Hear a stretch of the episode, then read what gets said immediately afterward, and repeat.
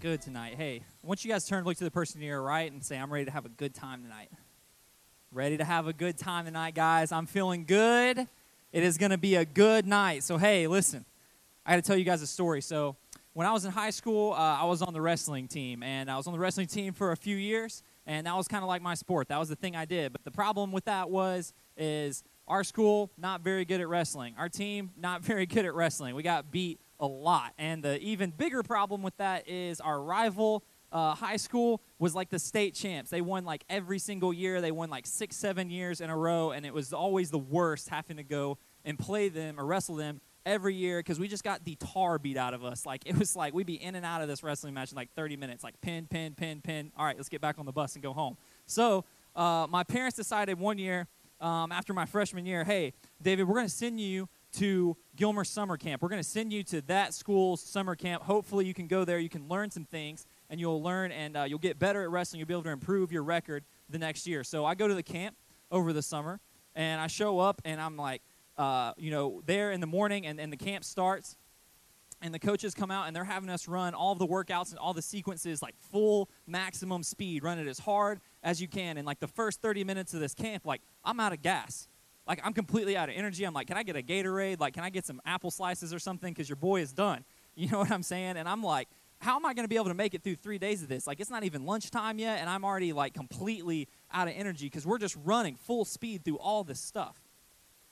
And I'm like, I can't do this. I can't go any further. And one of the assistant coaches comes over because he comes to a group of us who are kind of grumbling over in the corner, and he's like, You know what you guys' problem is? He's like, I bet you guys as coaches don't make you guys run through stuff full speed when you're at practice, do they? They don't make you practice like it's the real thing, do they? I'm like, no, like, you know, at my school, when we run practice, we run at three speeds. We run warm up, we run half speed, and then we run full speed. We only run about 10 minutes of practice at full speed. We only do the workouts, the sequences at full speed. And he's like, that's what you guys' problem is. That's why you keep losing. That's why you keep getting the tar beat out of you guys because and when you're in a match, when you're in the real thing, that other guy's not going to go half speed. When you're in there and it's just you guys, when you guys are wrestling, like that other guy's going full speed the whole time. And you know what your problem is? Is you're practicing poorly. You're teaching yourself. That's probably my coach calling me right now, telling me to stop talking junk about him. Is this like Lane's phone over here or something like that? Lane, I don't know who Isaiah is, but he's calling you, bro. You better call him back after this is over. At least it wasn't your mom. That would have been more embarrassing. But hey, so listen. So my assistant, so that assistant coach is like, hey, you know what your problem is? Your problem is is you have practiced poorly. You've taught yourself how to perform poorly when the real thing is happening. And in that moment, I had to make a choice. I had to make a decision to put on some humility and acknowledge, man, he's right. He's right. My entire life, everything I've learned, I've learned the wrong way. And what I have learned in practice is coming out in the real thing. It's coming out in the match, and it's causing me to lose and I think for many of us in here tonight, that's probably what we need to do. We need to put on some humility and we need to realize that we have practiced dating so poorly. And it's causing us to perform really, really bad once we get into the real thing. And we need to put on some humility tonight and realize like, we've had some bad coaches and bad teachers in life when it's come to this. And we've looked at all the wrong places, we've looked at all the wrong things for direction. And we go and we've gone to a university and put ourselves through a college degree of learning bad dating habits and bad principles because we go to things like movies, we go to things like TV shows, we watch stuff like The Bachelor. Yeah, I know I'm about to step on some toes right now, but just think about it. Two successful couples in like what, 21 seasons? That's like less than a 10% success rate. If I told you you're going to jump out of an airplane, this parachute has a 10% chance of opening, there's no way you would jump. Yet we're looking at stuff like this to guide us. We take relationship advice. Oh my gosh, we take relationship advice. This is the worst place ever from Instagram and Twitter. Like, that is the place of the blind leading the blind straight off a relational cliff. Yet that's where we go, guys. That's where we go, and we've got to put on some humility tonight and realize, like, man, we have learned some bad practices and it's causing us to perform poorly. But to do that, like, you've got to put on some humility tonight. Like, you got to put humility on and realize, like, man, I've done some, I've done it wrong and I've got to change. So, hey, everyone, look to the person to your right and say humility. Now, look to the person to your left and say humility. All right. Now, you've said it like three, four times. Like, let's try to put it on tonight, guys. And listen, I know what some of you guys are thinking right now in this room. I know what's going through your head. You're like, David, how are you going to talk about dating? Like, you're a single dude. Like, you ain't, like, you ain't married. Like, what do you know? How are you qualified to speak about this? Well, guys, just because you're married, that doesn't mean you got a good marriage. Just because you got married to someone, that doesn't mean that you got it all put together, that you know what you're talking about. I know Miguel's about to get up and leave because he's like married in here, and he's like, "Bro, why you calling me out? Why you calling me out?" The second thing, you know who uh, was single and had a lot to say about marriage? The Apostle Paul. You know who was also single and had a lot to say about marriage? Jesus. So if you're just going to look to that as like your qualifier for whether you're going to listen or not, I would encourage you if it's not if the Son of God isn't good enough for you, I don't know what is going to be third, nothing I'm going to teach you guys tonight is really original with me. Nothing I'm going to show you guys over the next few weeks is really original with me. It's all God's wisdom, and it's all things that I've picked up and I've learned from other people. So there's something coming on the screen right now. This is a list of resources. This is just a snapshot of a lot of stuff that I've read that I've listened to. And you guys can take those. Those are books. Those first four items are all books. I've got the author listed second. Those bottom two are podcasts for you guys who are like, hey, I can't really do the whole reading thing, but I can listen to a podcast on the way. Those are all great resources. If you read all four of those, you listen to those podcasts, I'm telling you, a lot of stuff that I'm going to say tonight, you're going to hear that stuff over. You're going to hear that stuff over in that. And the last thing is this, guys, if I can just be real with you, like, I've had a lot of relational wreckage in my life. Like, I look back in my past, like, I look at the road that's behind me, I see a lot of failed relationships. I see a lot of things I wish I hadn't said. I see a lot of things I wish I hadn't done. So when I come off to you guys with a serious tone, if I come off to you guys tonight as like, man, like he's he's not kidding, he's not playing, it's because one, I don't want you guys to have to suffer the way that I've suffered. Like I don't want that for anybody. I don't want you guys to have to feel that way. And second, I want you to see that apart from Christ, like your life is going to be miserable. Like there's not one part of your life you can't give over to Jesus and expect to find success in it. There's not one part of your life that you can do outside God's wisdom and expect that it will go well for you because it will not. Take it from me because I tried and I did not succeed in doing that, guys. And I just, I really feel like I'm at the place in life where I've finally resolved and given all this over to God, and I feel like I can do this in such a way in my life where, listen, I used to think it was crazy to think that you could date someone and it not work out. You could not marry that person. You could get to the point where you say, it's wiser for us to call this off. You can actually have a relationship like that, exit it, and both people can actually be better off. Like you can leave, you can exit a relationship without it being this giant explosion of emotions and pain and wreckage and suffering. You can actually do that. It is actually possible. But if we do not commit to doing it Jesus' way, if we do not commit to employing the wisdom that God gave us from start to finish, surely that's what we can expect to find is only pain, is only suffering, is only more broken friendships, is only more broken relationships, is only more broken hearts, is only more nights that we wish we could forget. So that's what I want to do. I just want to briefly look at five things tonight, five ways we've been practicing poorly in this area, five principles.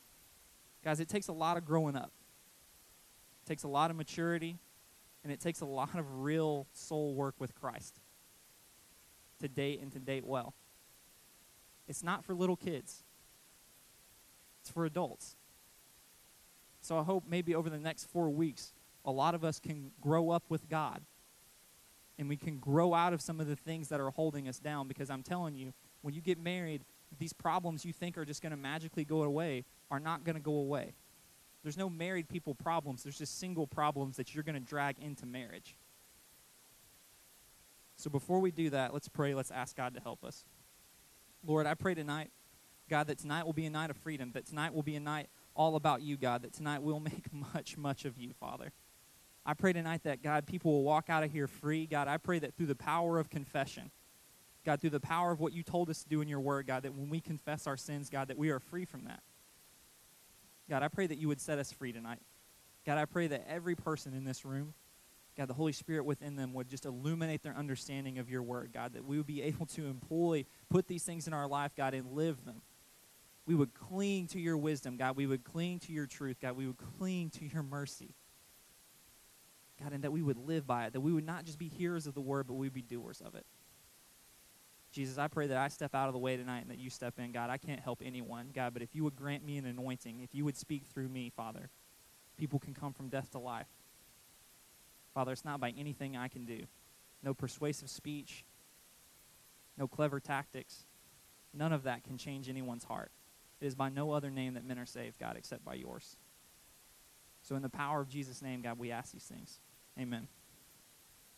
All right, guys, so we've got a lot of content tonight, and we might go over a little bit long, but it's going to be all right and it's going to be fun. So, we're going to look at these five principles. Here we go. First one, first principle. If you want to practice poorly, this is what you need to do. If you want to have a bad dating relationship, if you want to have a poor marriage, do this. One, hide your hurts and your habits. Hide your hurts and your habits. You will carry hurt in your life, you will carry pain in your life until you put it down. And many of us in here are trying to deal with unresolved hurt and really destructive patterns and problems in our life by just leaping into relationship after relationship, thinking that this is going to be the thing that is going to fix it. And we have bought into the lie that if we start dating another person, that our pain, our pattern, our problem, like it's just going to go away. It's just going to go away. So we hop into relationship after relationship, trying to find the right person. And then when the pain doesn't go away and that person can't fix it and they, and they can't complete us like the way that we thought we would, we think, oh, well, I just found the wrong person. I dated the wrong person. So then we just hop out of that relationship and then we try to hop into a new one. Yet, when we do that, you know what you're doing? You're training yourself for something. You're training yourself not for commitment, you're training yourself for divorce.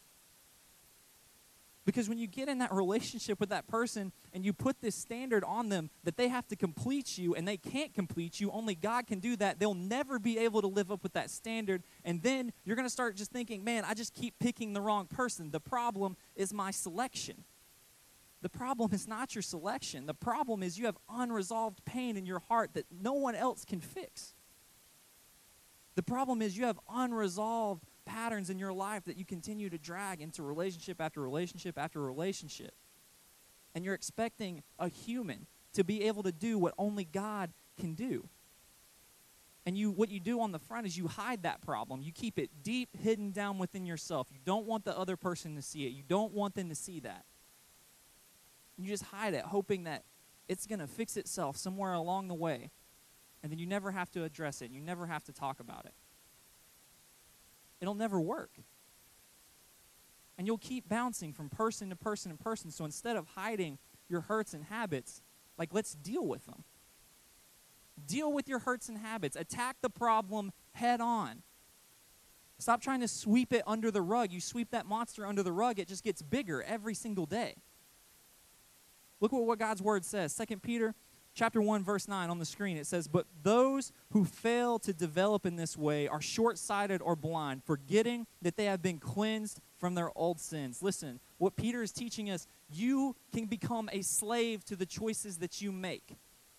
You can become a slave to something and actually be the one to put the shackles on yourself. With every decision, with every choice that you make, you are enslaving yourself to something. And he's saying, Look, with Christ, we've been set free from that. Why would you go back to your old sins if we don't remind ourselves, if we don't tell ourselves, if we don't take our sin to Jesus so that he can cleanse us from the things that hurt us? They will follow us until we die or we deal with them.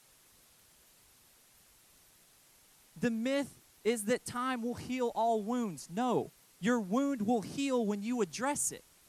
Your wound will heal when you attack it, your wound will heal when you confess it. What John says in 1 John chapter 1 verses 6 through 10 he says so we are lying if we say we have fellowship with god but go on living in spiritual darkness we are not practicing the truth but if we are living in the light as god is in the light then we'll have fellowship with each other, and the blood of Jesus, his son, cleanses us from all sin.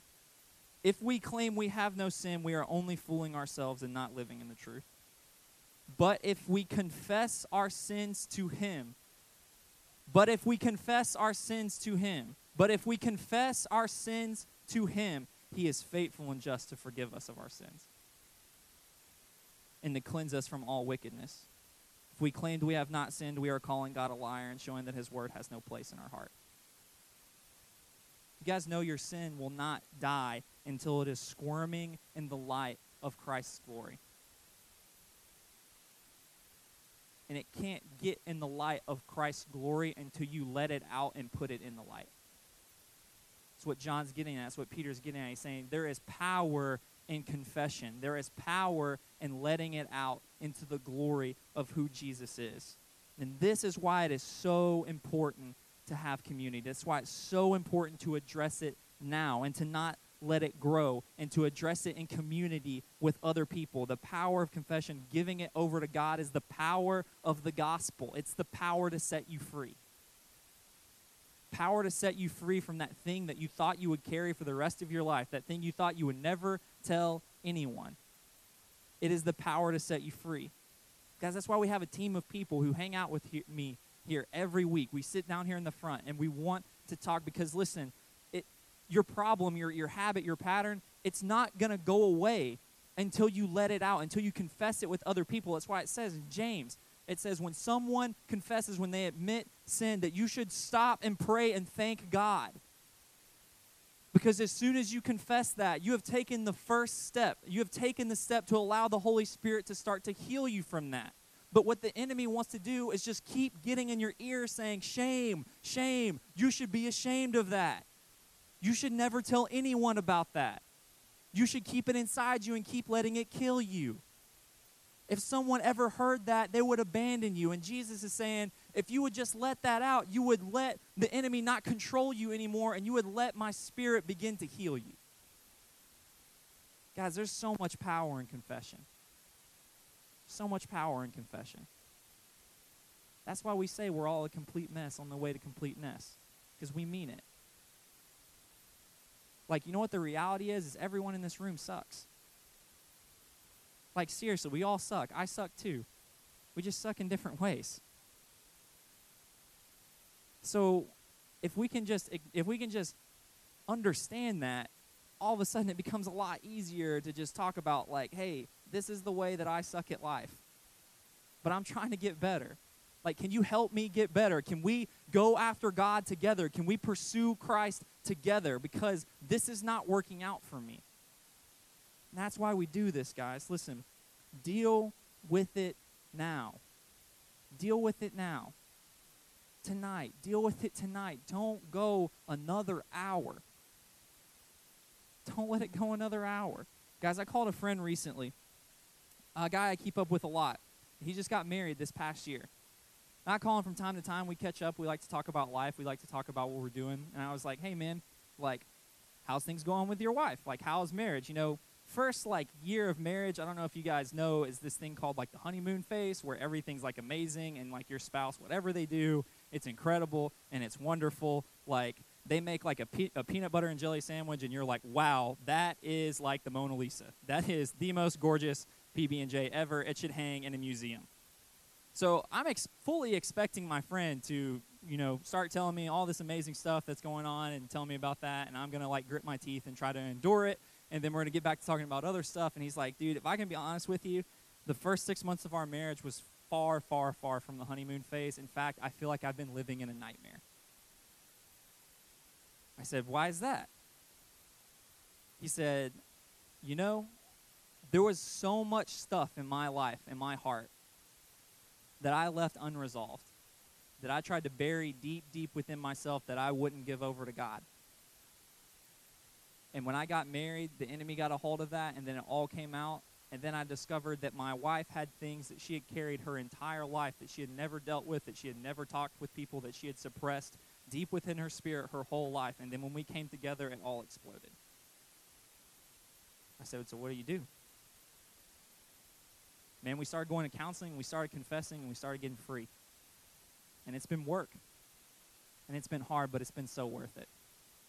And it's been so worth it, guys. Instead of hiding your habits, instead of hiding your hurts, don't hide it, heal it. Don't hide it, heal it. If you guys aren't taking notes tonight, not, tonight is the night to start. Like, if you got to type it on your phone, if you got to text it to your friend, just whatever you got to do, just start sending them texts and be like, these are the notes from tonight's sermon. I just need to save them for later. Like, tonight is the night to start. Second thing, if you want to date poorly, if you want to prepare poorly for what is next, then you need to stay selfish. Stay selfish.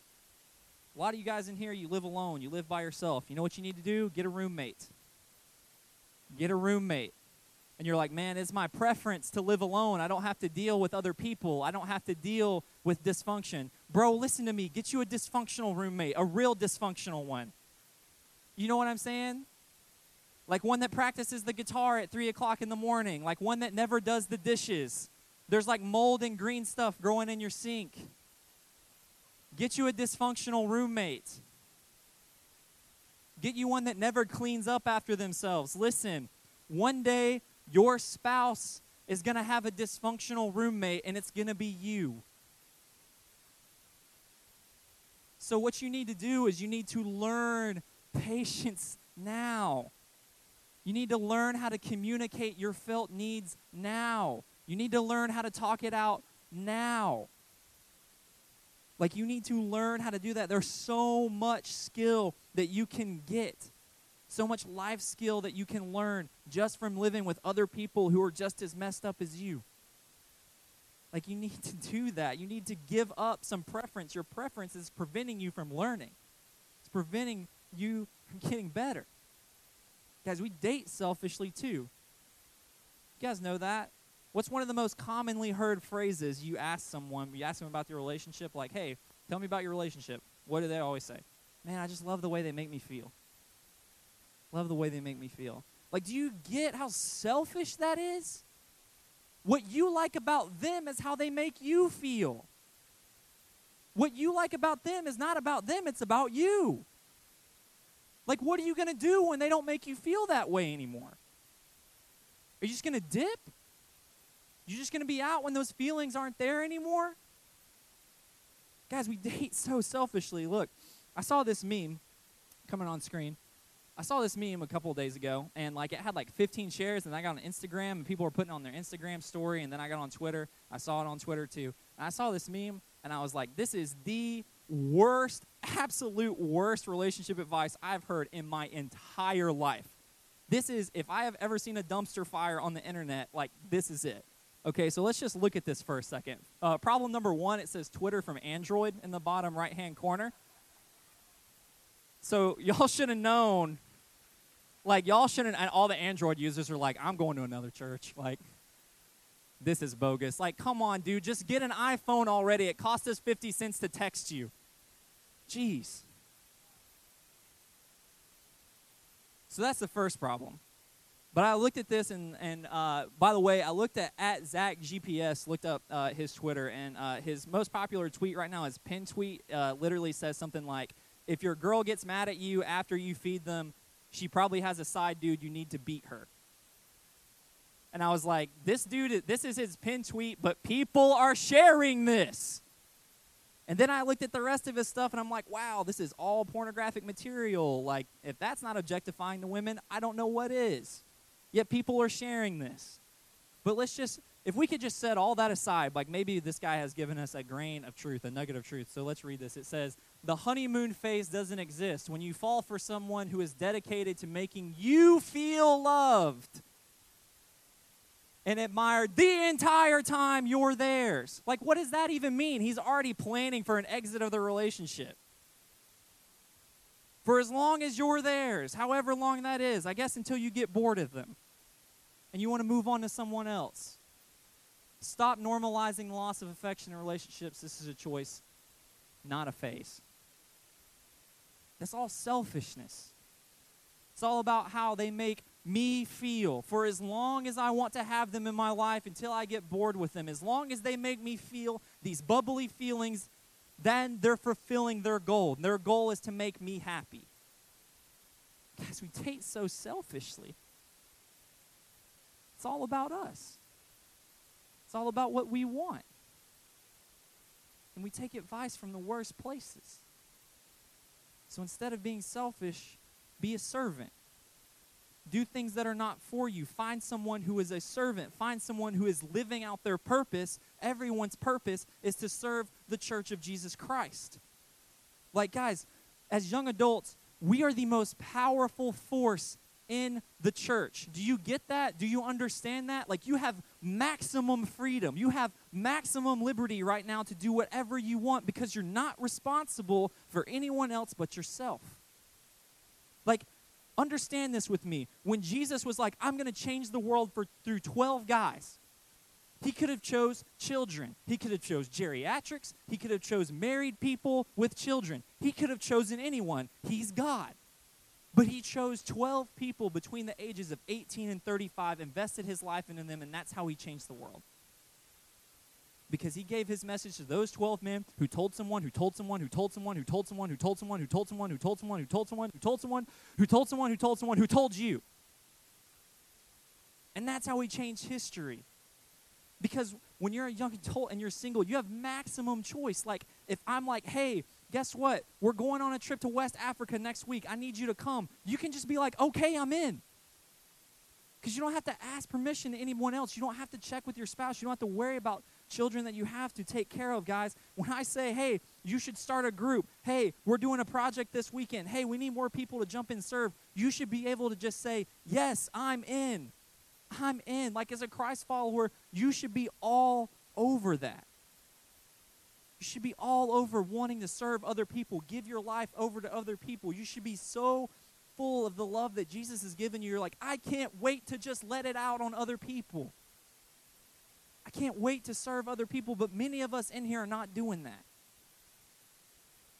We're not giving our lives over to anyone else. We're not helping anyone else. We're not helping anyone get better. We're focused on ourselves. We're focused on our own selfish needs. Ladies, listen to me you do not want a selfish man to love you.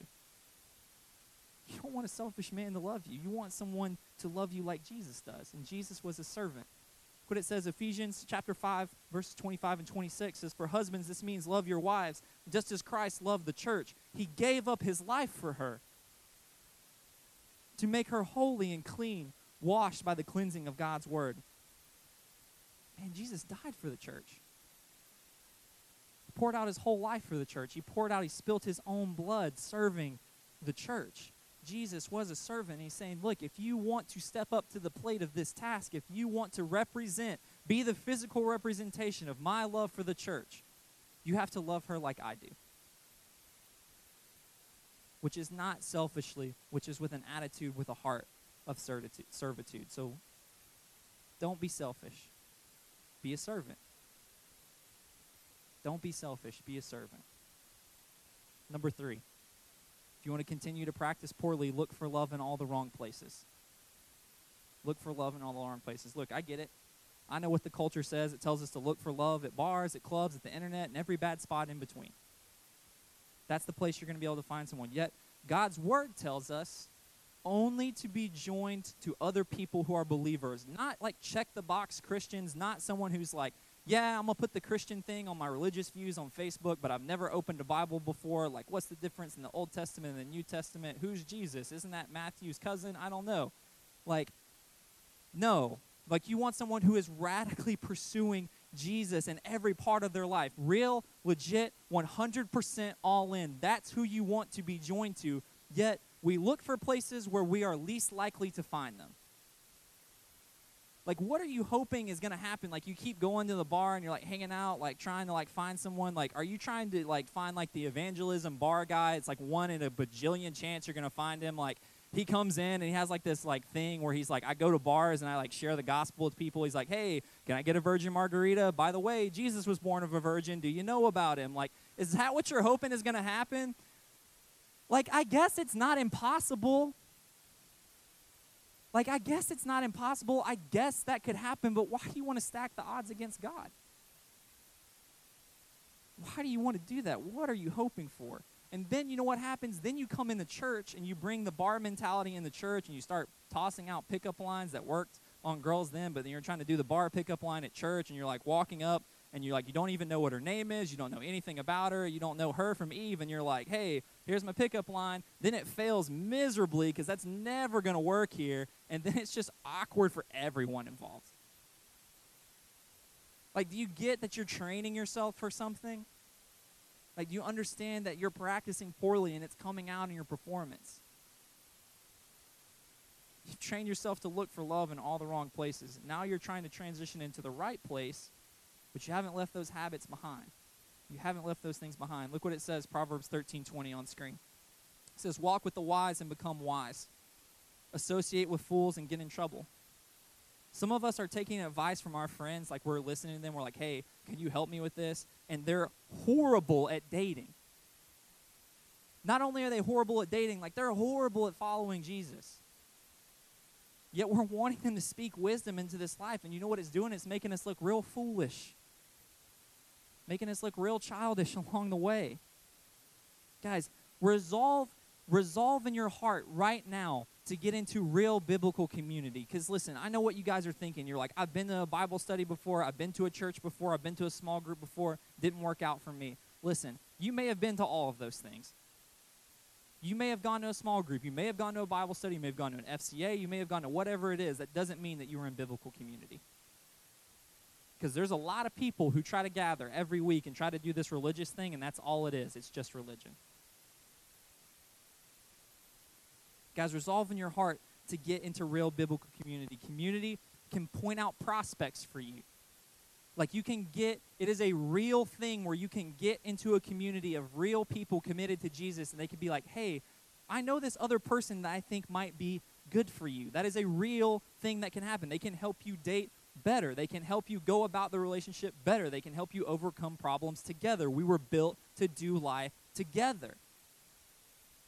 And most importantly, they can check your crazy and help you when you can't even think straight. Because you know what happens when you start liking someone and you start getting these crazy chemicals going off in your brain? It's literally the same thing that happens when you get hammered on alcohol. Like, why are you trying to make decisions in that state of mind? You can't, yet you're trying to do this dating thing and that. And it's like, they're doing crazy stuff. Like, hey, I just saw him punt a dog off the side of the JRB. Like, you love puppies. And you're like, that puppy deserved it, probably. He would never do that to me. And like, you need people in your life to be like, you're crazy. Look, he just kicked a puppy off the JRB. You're going to get kicked off the JRB. Kick him out of your life. Guys, resolve in your heart to get in biblical community. You will not make it far in life without it. Guys, resolve in your heart, resolve. Instead of looking for love in the wrong places, resolve to look only among God's true followers. Resolve to only look among God's true followers. Four, if you want to continue to date poorly, you want to continue to practice poorly, set shallow standards. Set shallow standards. Stop saying, he's got to love dogs. Man, I'm really on the dog thing tonight. He's got to love dogs because guess what? He's probably allergic to pet dander. And he's never going to be able to be around dogs. Stop saying she's got to be blonde. He has to be athletic. She's got to earn 75K a year. He's got to be tall. She can't be more than two years older than me. Like, what is your deal breaker in life that you're like, Absolutely not. They've got to have tattoos. They can't have tattoos. They can only be this race. They can't have any kids.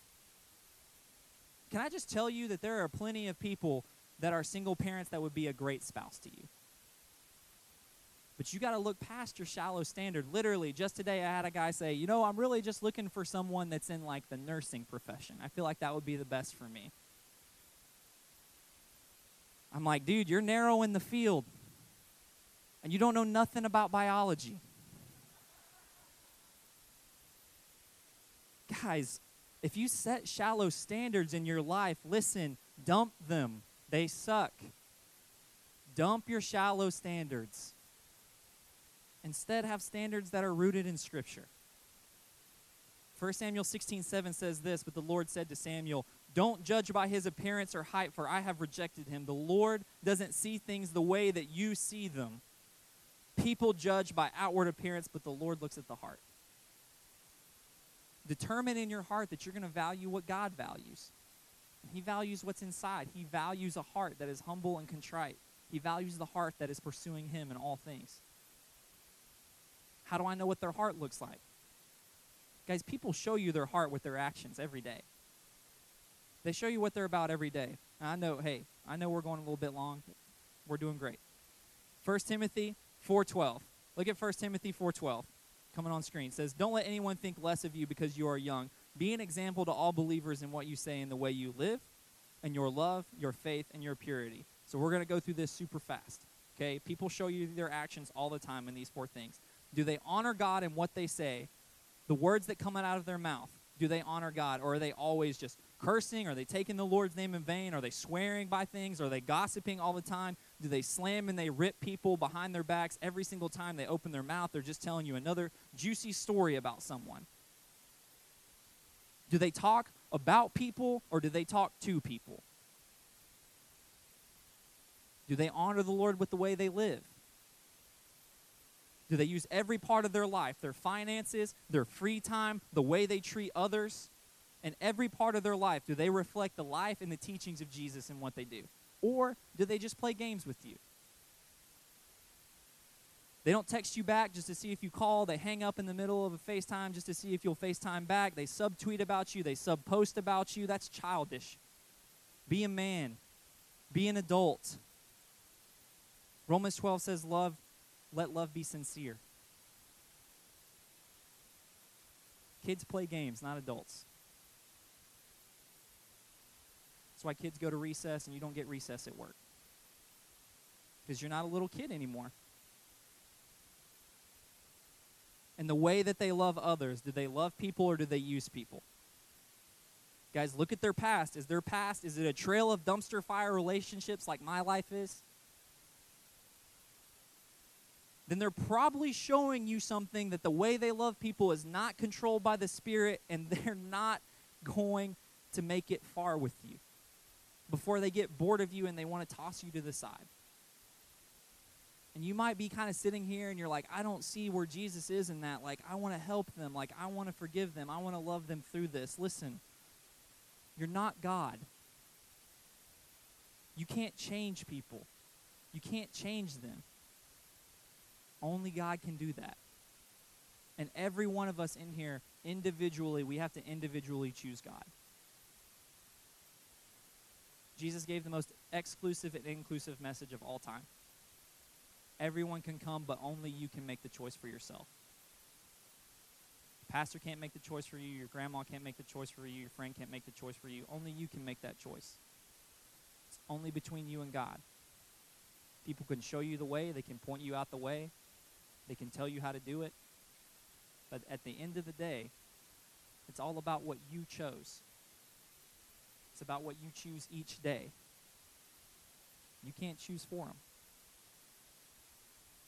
They show you their life in purity. Paul told Timothy, in purity, be an example. As soon as you're alone with them, are they trying to get all over you? When you're alone, can they demonstrate self control? Like, could you go on an incredible date where you just talk and you're just super relational the, the whole time and you try to grow in relationship and you just are not thinking about like man we got to get past this dinner so we can get back home and get on the couch because here's the deal like if they're willing to get physical with you now outside of marriage now they're willing to do that now what they're telling you is i don't care about the sanctity of marriage so what makes you think when you get married to them that they're not going to do that with other people they're not married to then. Because they already showed you they don't care about that boundary. They already showed you that they don't care about that thing. Look, if that's you, if you're in that relationship and you're not battling for purity, like break up. Look, I know some of you are feeling so awkward right now, and brother, listen, I'm serving you really good. I'm loving you so well right now. I'm saving you a lot down the road. Like, stop the make out session on the couch. Stop the Netflix and chill. Break up. Break up. You're signing your divorce papers before you buy the engagement ring. Break up. Get help. Get healthy. Like, Jesus is calling you to get healthy. So you need to dump. You need to dump your shallow standards for who you're going to date and how you're going to date. You need to get past that. You need to root your standard in God's standard. Root your standard in God's standard. Last point. If you want to continue to practice poorly, passively follow Christ. Passively follow Christ. Like, what are you not willing to give up to follow Jesus? Like, some of you in here, you're so okay. You are so fine with this, like, American lukewarm Christianity. Like, I just kind of float in and out of this place. I float in and out of church on Sunday and on Tuesday, and I'm not really going to get involved, and I'm not going to have this vibrant faith with Jesus, and I'm just putting on this fake religious mask because I want to come here and hear something that's going to kind of tickle my ears and make me feel good, and I'm going to walk out and I'm going to go home. And I'm not going to think about it again until next week. I'm not going to think about Jesus. I'm not going to think about my neighbor. I'm not going to think about his laws, his statutes. I'm not going to think about his word. I'm not going to think about any of that. Like, I'm just going to kind of put on this front. I'm going to be one person when I'm at the voyage. I'm going to be a completely different person in one hour when I'm not here anymore. Like, if you're not giving your desires over to God, like, it's, I know it's killing you on the inside. I know it is. I'm just telling you, like, you're robbing yourself of the greatest experience you could have by not following Jesus with every piece of your being. You're robbing yourself of that. Like, is marriage such an idol? It's something you desire so deeply in your heart, like you're putting Christ in the back seat of your life. Because you just want that so bad, you're not even focusing on the one who made it, the one who gave it to you. Guys, listen, no one in here wants to walk down the aisle. Look your spouse in the face and hear, I commit to you, better for worse, sickness and in health, for richer or for poor, 50% of the time. None of you want to hear that. Ladies, none of you want to walk down the aisle, look your groom in the face, and hear them say, I'm committed to you for better, for worse, sickness and health, for richer or for poorer. And then turn and look at your maid of honor and say, I'm also committed to her. None of you want that. So why do you expect Jesus to be any different? Like, why do you expect Christ to be okay with you not being 100% committed to Him and being trying, trying to be committed to other things along the way? Why are we okay with that? Look at what Hebrews says. Hebrews 12, 1 and 2. It says, Therefore, since we are surrounded by such a huge crowd of witnesses in this life, because there are so many people around us who are looking for the hope of the world, who are looking for an opportunity to escape this place where we're looking for an answer, since we are surrounded by so many people that are like this, let us strip away every weight that slows us down, especially the sin that so easily trips us up. Let us strip away everything that is slowing us down from having more of God, from having more of Jesus, from being more involved in loving our neighbor, from being a bigger part of His church. Let's get rid of everything that's slowing us down Let's give it all over to Him and let us run with endurance the race God has set before us. Let me run and not grow weary on this purpose that God has set me on. Let me continue to choose Him each day and not grow tired of seeing that His mercy is new every day and not grow tired of growing in His love and seeing deeper and deeper and deeper what this purpose that He has for my life is. Verse 2 we do this by keeping our eyes on Jesus, the champion who initiates who's not just the creator who initiated it, but he's also the perfecter of our faith. He created it and he made it perfect because the joy awaiting him, he endured the cross, disregarding its shame. Now he is seated at the place of honor beside God's throne. Jesus is where we want to be. Let's keep running hard after him every day with every part of us, putting away anything that's going to slow us down. You know what your life is? Your life is like this you're just running every day and you're running closer and closer to Jesus and you're cutting stuff out of your life and you're confessing things to community and you're getting healthy and you're running and you're getting more involved and you're running harder after Jesus than ever. And as you're running and you're getting closer and closer to Jesus, you're looking around and there's less and less people. There's less and less people that are running. The further, the closer you get to Jesus, there's less people that are around him. And at some point in your life, you're running towards Jesus and you're looking and you're seeing other people around you that are running the same way. And you're like, hey, we're running towards the same thing. We're going towards the same thing. Why don't we run together? Why don't you run with me? Like, I think we can run further and better if we run together because we're running towards the same thing. Listen, you can't do it if you guys aren't both running towards Jesus. If you're running towards Jesus and he's running towards his career, if you're running towards Jesus and she has things in her life that she will not give over to God, you're not running to the same place. And that's the way God designed it to work. Man, run towards Jesus. Stop waiting to start. Stop waiting and start your race. Start preparing now. Guys, singleness isn't a curse, it's a blessing. Do you know that? God gave you a season of life to prepare. He gave you a season of life to address things that you've got in your heart that you don't want to project on another human.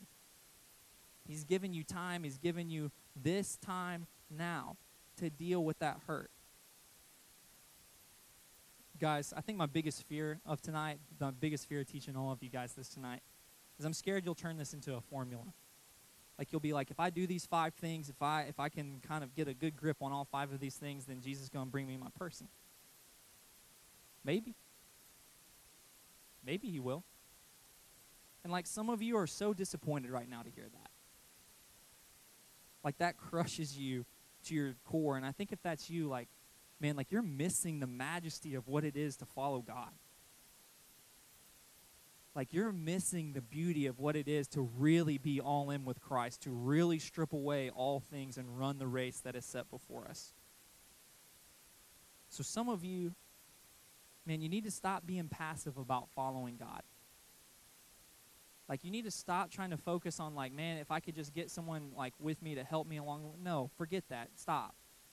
Like stop being passive about following God. Get healthy before you ask someone to go to Chili's with you. And then don't take in the Chili's either. You get asked to go to Chili's, ladies, don't go. Don't go. You're worth more than that. You're worth at least Olive Garden. You know what I'm saying? Guys, some of you guys in here, like some of y'all, like you, like some of you guys really are. Like there's a handful of you guys in here that really are like running after God the way you should, that are pursuing God the way you should, that are doing things the way you should, and like you just need to stop being passive and you just need to ask someone out. Like you just need to stop waiting. Like you want your sign, here it is. Like stop being that. Like there are a lot of godly women out there. And you just need to stop being pers- passive and you just need to go for it. Man, I feel like someone got saved like over there when I said that. Guys, this is it. This is everything right here tonight. Last point as the band comes forward. Check this out. You get your relationship with God thriving, every other relationship will flourish because dating won't thrive without Christ at the center. In fact, you know, none of your, no area, no part of your life will thrive without Jesus at the center. Did you guys get the reoccurring theme of all five points? Jesus isn't at the center of it. You're not doing it for God. Your life hasn't been changed by His gospel. None of this will work for you. Jesus is the founder and perfecter of our faith. He is the cornerstone of our life. And you know, I think if I'm honest, if we all kind of think about maybe the root behind all this, I think every person in here like, we just want to be chosen. Like, we want someone to choose us. Like, we just want someone to look at us, love us for who we are, our scrapes and our bruises, our flaws. We want someone to choose us, regardless of all that. Like, deep down, like, the root behind all this is that's what we want. Man, I've got great news for you. Ephesians chapter 1 says that Jesus chose you before the foundation of time. It means that long before you screwed your life up, long before you did all that stuff you wish you could forget about, long before you said those things, you did those things, Jesus chose you before all that. He knew you were going to do all those things. He knew you were going to make all those mistakes. He knew that you were going to get yourself into that mess, and yet He chose you anyway. And he held on to his commitment, he held on to his promise so deeply, so tightly, that he came here and endured the cross in your place.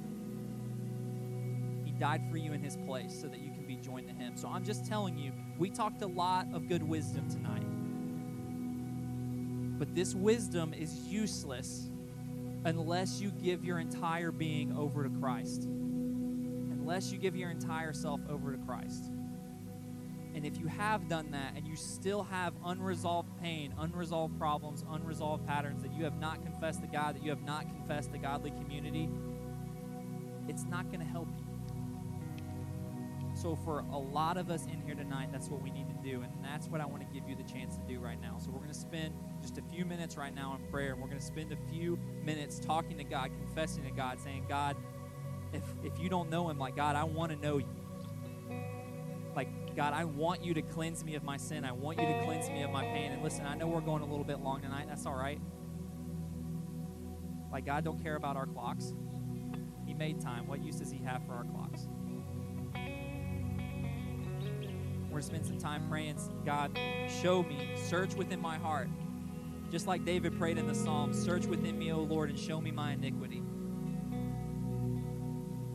Would you just do that right now? Would you just pray? Would you just ask God, God, what unresolved thing do I have buried deep within me?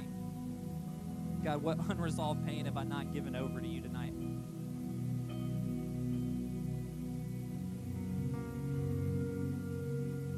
God, what problems, what experiences, God, do I need to confess to you right now, God?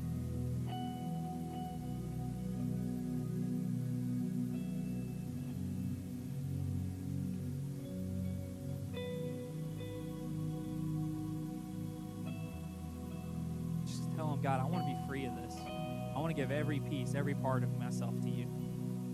Every piece, every part over to you.